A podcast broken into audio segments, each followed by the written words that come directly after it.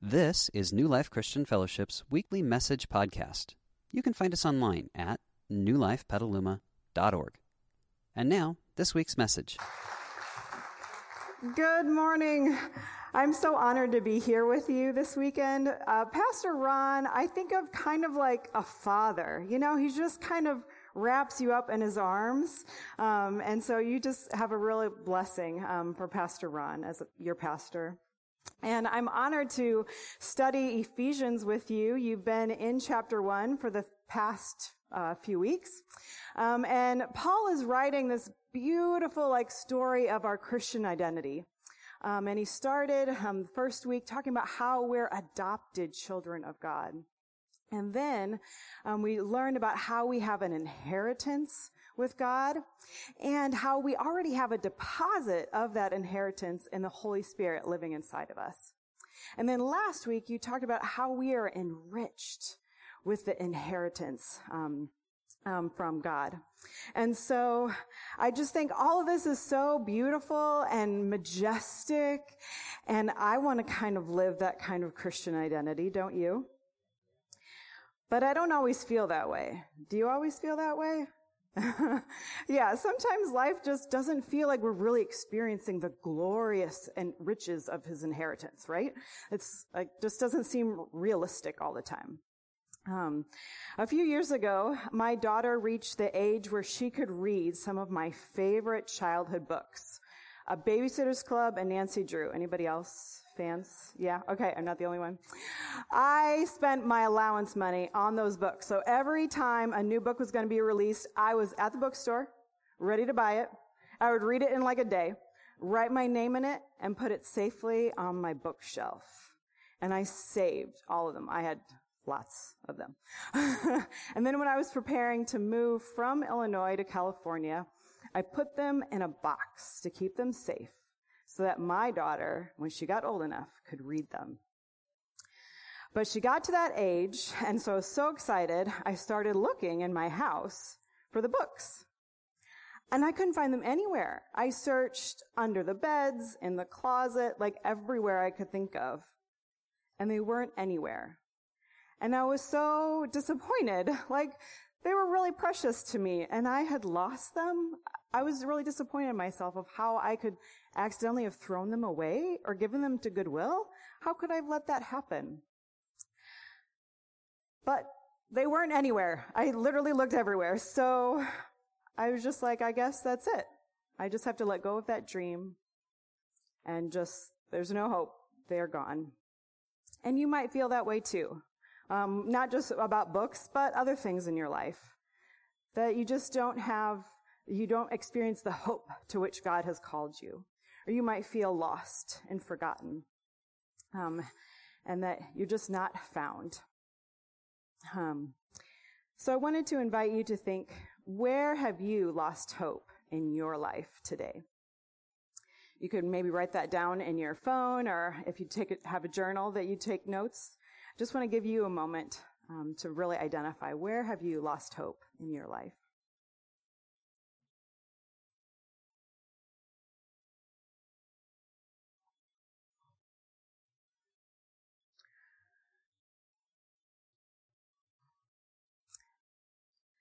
God, you hear us and you see and know what's going on in our hearts and minds.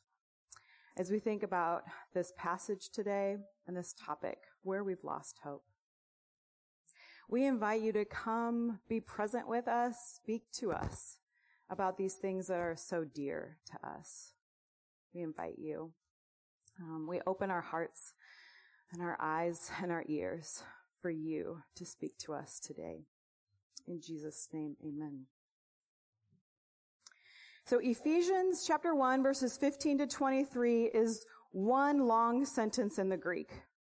You can see why the English interpreters, translators, um, split it up because that's a really, really long sentence.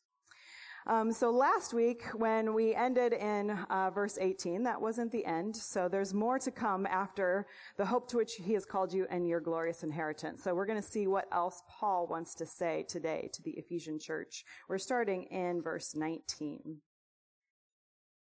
So verse 19 begins with and. So let's just recap where we've been, since usually we don't start a sermon with and.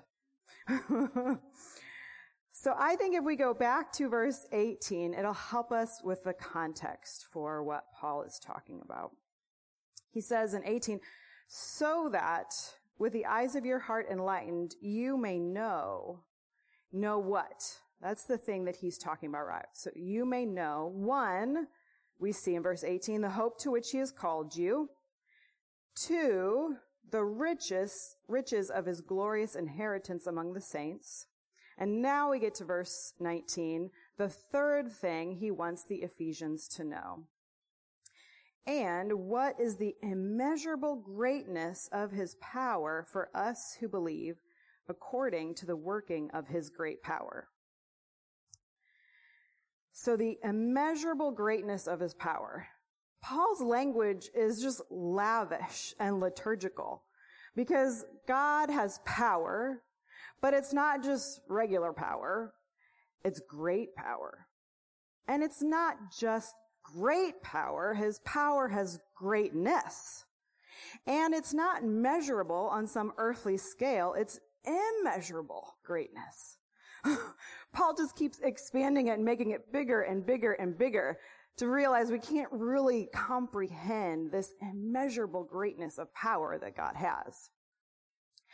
I think of it kind of like the strongman game um, at the carnival or fair, you know, where you like hit with the hammer the base and it sends the puck up to hit the bell. So the strongest people um, you know, want to try this. And some people never hit the bell. And, you know, some people, they're so wonderful, they actually hit the bell. And, you know, and we clap and are amazed. I think God just like walks over to the strongman game and just like casually touches it with a finger. And then the puck shoots up through the bell and just keeps going into outer space and never comes down. It's just that powerful. We can't comprehend it. So, and it's this power, Paul says, that is for us who believe. So I want to know how.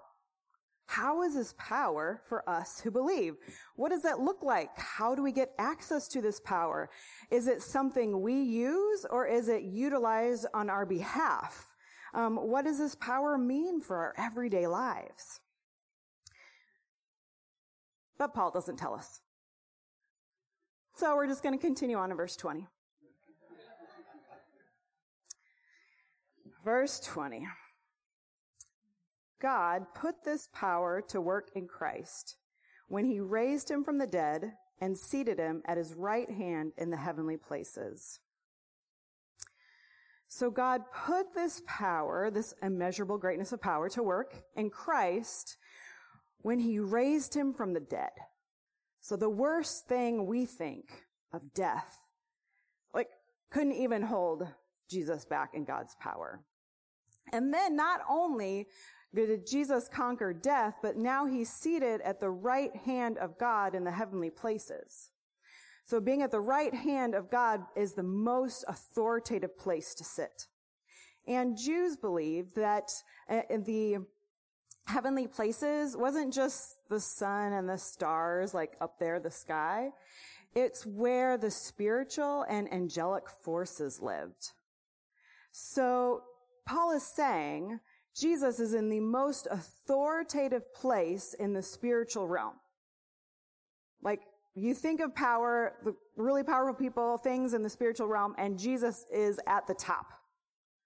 Nobody's higher than him because he's right next to God. So, Christ is raised from the dead and is seated with God with ultimate influence in the spiritual realm. So Paul goes on in verse 21. So we're talking about Christ who is risen from the dead and seated with God in the heavenly places. So he is far above all rule and authority and power and dominion and above every name that is named, not only in this age, but also in the age to come. So Jesus' authority is far above all rule and authority and power and dominion. Again, Paul is being really lavish. Every like word you can think of. He, maybe he checked a thesaurus for the different words to say for rule. Because he says four of them here, because he's pretty serious. Jesus' authority is above all the things that have power. Everything. So, coming from a belief in magic, the Ephesians worshipped um, the god Diana, who was the queen of the heavenly realms. So, Paul's saying Jesus is even more powerful than Diana, more powerful than magic, more powerful than zodiacs, more power, powerful than anything and everything. He is the one with ultimate authority. And it's not only that Jesus has authority above all rule, authority, power, and dominion. Also, Jesus has authority over every name that is named, not only in this age, but also in the age to come. So every leader, powerful person, no other gods, no Greek or Roman gods, no Zeus or Diana, nobody in the past has a name above Jesus. Nobody in the present has a name above Jesus, and nobody in the future has a name above Jesus. And when Jews talk about the age to come, like Paul does here, they're not just talking generally about the future, but really specifically about the future when God's reign rules. That's what the age to come symbolizes to them. So Paul is saying, even in that age when it's like God rules the spiritual world and earth and everything, Jesus still has the most power. His authority is above every name for all time. Um, it never expires. It never loses its potency. Um, so the Ephesians don't need to be upset about, worried about upsetting their um, Diana God, because Jesus has authority over every other name for all time. And Paul goes on. There's still more things that Jesus has authority over. Verse 22. And he, that's God again, has put all things under Jesus' feet and has made him the head over all things for the church. So God has put all things under Jesus' feet. All things redwood trees, the ocean depths, the mountains, all creation, real estate, businesses, stock markets, everything is under Jesus' feet and under his authority. Jesus' authority surpasses and outlasts everything else. And not only that, God has also made Jesus the head over all things for the church. So Jesus is the ultimate authority for all followers of the way. Those who follow the way are following Jesus as their authority. Not the pastor, not the blogger, not the worship leader, the worship band, um, not all the people that we think of are really cool on our earthly standards. Really, the followers of the way are following Jesus. He is the ultimate authority. So since Paul has listed off all of these things to make it evident, to make it, we can't argue that Jesus has authority over everything, he must be arguing for a reason, right? They must have been wondering, does Jesus really have authority in this thing or that thing? Because all the people around us are worshiping different things. Is Jesus really the most authoritative? So I wanted to know from you, what power do you fear? What makes you afraid that Jesus' authority isn't quite strong enough? I want to give you a moment to reflect on that.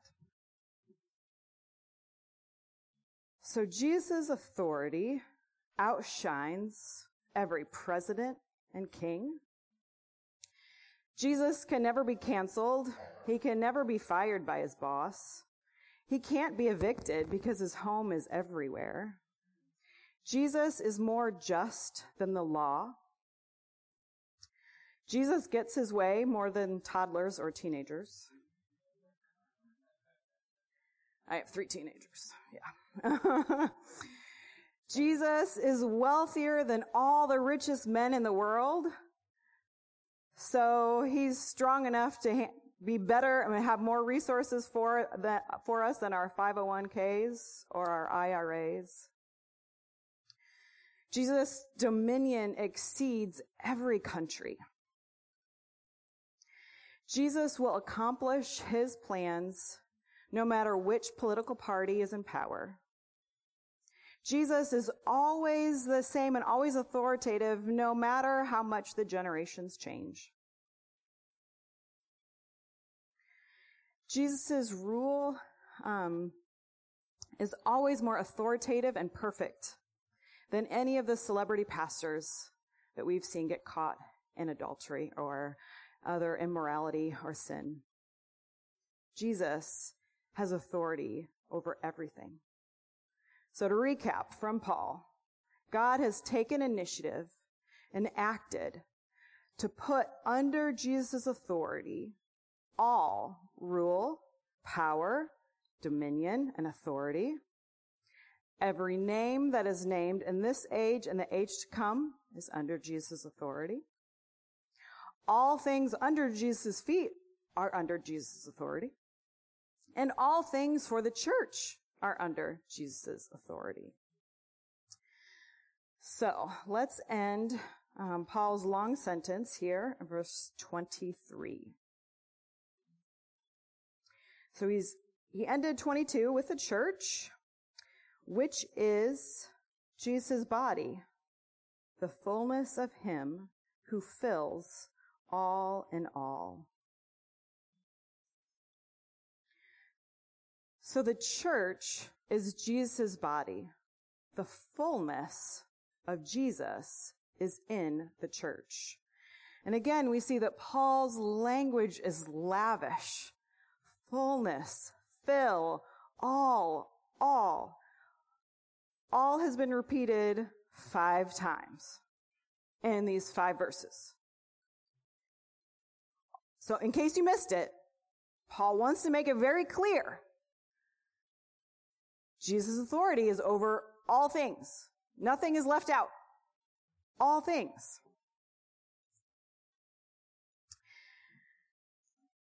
Yet, Jesus is also intimate with his followers because they are his body. And the fullness to be filled with something means to be present to or extend influence over. So Jesus is present to his followers. Jesus extends influence over the church. And it's not only the Ephesian church Paul isn't saying that only the Ephesian church is the fullness of God because Paul uses this language in Colossians and 1 Corinthians as well. So the church in Colossae and the church in Corinth are also part of Jesus' body. So Paul is talking about the universal church, the big C church. So no matter what city or denomination or church organization you're in, the followers of the way together are the fullness of God and filled with Jesus. So back to our questions. How is this immeasurable greatness of power for us? Well, we Christians are Jesus' body. And Jesus is seated at the right hand of God in the heavenly places. So somehow, as his body, we are experiencing his authority in the heavenly places.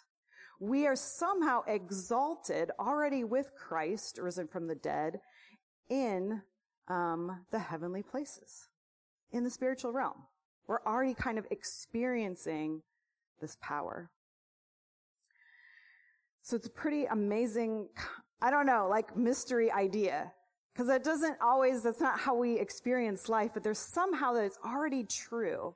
That it's not just in the end, um, when we're united physically again with Jesus in the second coming, but somehow already we can experience this exaltation in Jesus' power in the spiritual realm. Paul's going to go on and talk more about this in chapter two. So make sure you're here when Pastor Ron talks about chapter two. but to finish this sentence um, with what Paul has been talking about in chapter one, we see this overarching theme here of power that we've been talking about and being empowered. Paul wants to make it very clear that our King Jesus has the most authority over everything for all time, everywhere. So even when life doesn't reflect victory, we know that our King will have the last word. Death can't keep him um, in the grave and hinder his authority. Um, and he overpowers every other force in the world. Our king isn't threatened or intimidated by others' show of force. And our king doesn't even need weapons. He doesn't even have a military because the war with Satan's already over and done. It was not a big deal. He conquered Satan so fast. So Jesus is king over all. And yet, our king is intimately united with his followers. So back to our beginning question. Where is it that you have lost hope in your life? Where do you think that Jesus just doesn't have enough authority to impact that particular circumstance or situation that you're in? It was four years ago, just this month, um, that my life began to feel a bit more like this, just really hopeless and in distress.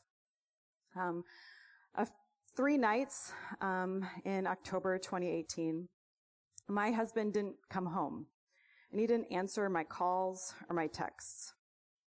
And then after that, he moved out and has divorced me. And my kids feel um, in the middle of the mess, as I've seen them say.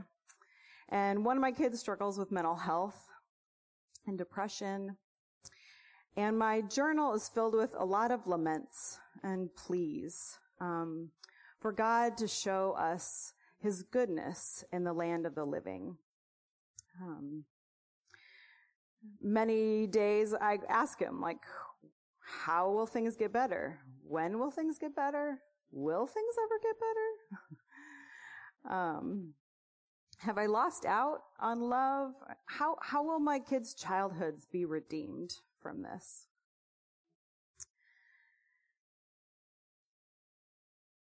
I got a text a few weeks ago from my mom.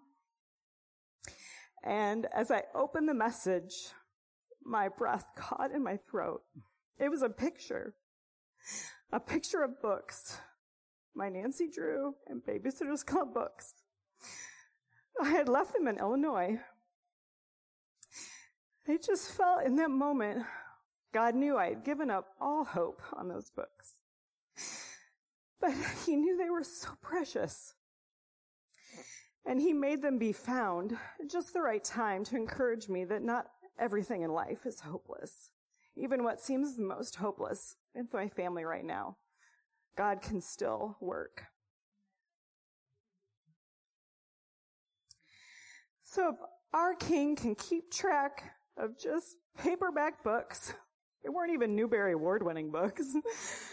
They're just regular paperback books. Our king can keep track of anything.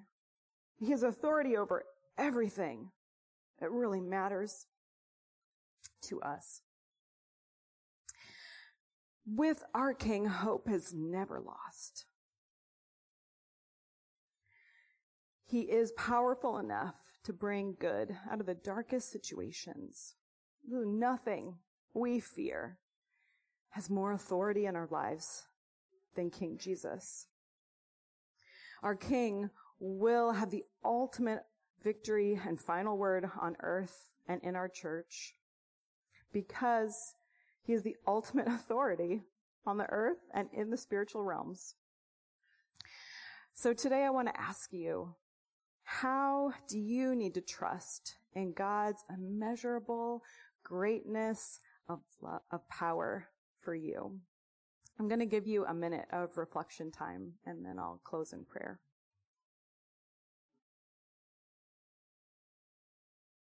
God, you've heard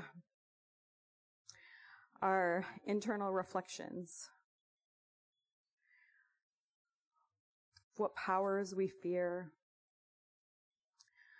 where we've lost hope. But we are empowered because we are yours, your body. Somehow in the mystery of things,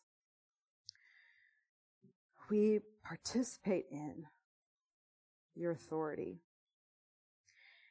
And as Paul has made very clear, you have the ultimate authority over everything, everyone. In this age, the age to come, everything under your feet and for the church. You are worth trusting with what we long for. You are worth trusting even when we're afraid. You are our ultimate authority. Thank you, Jesus. Amen. We hope you enjoyed this week's message. You can find more information about New Life, including contact information, at newlifepetaluma.org. Thanks for listening.